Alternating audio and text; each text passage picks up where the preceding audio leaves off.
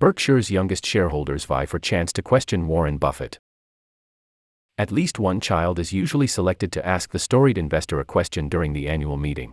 By Akane Otani, photographs by Madeline Cass for the Wall Street Journal.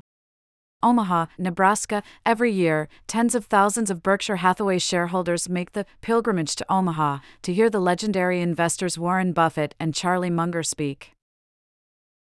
Most are middle aged.